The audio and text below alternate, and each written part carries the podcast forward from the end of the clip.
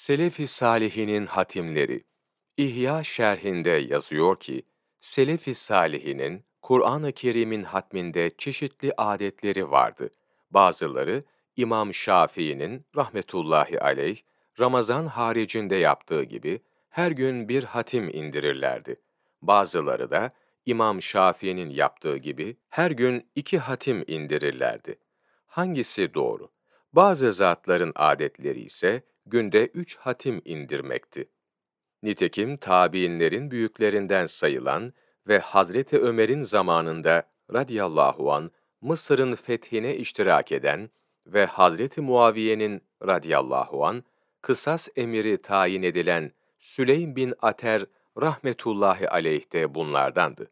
O her gece Kur'an-ı Kerim'i üç defa hatmederdi. İmam Nevevi rahmetullahi aleyh, El-Eskar adlı kitabında şöyle diyor. Kur'an-ı Kerim'i okuma hususunda bize ulaşan en fazla okuma miktarı İbnül Katib'in amelidir.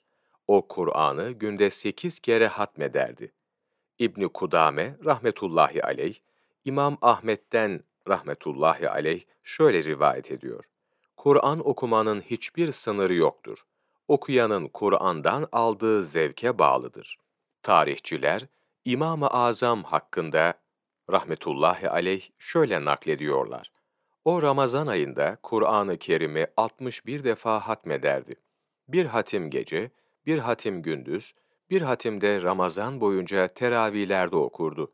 Fakat Efendimiz sallallahu aleyhi ve sellem buyurdular ki, üç günden az zamanda hatmeden tefekkür edemez.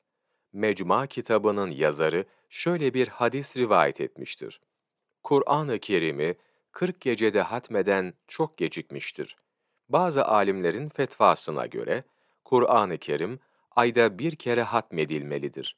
En güzeli yedi günde bir hatim yapmaktır. Sahabelerin çoğunun böyle yaptıkları rivayet edilmiştir.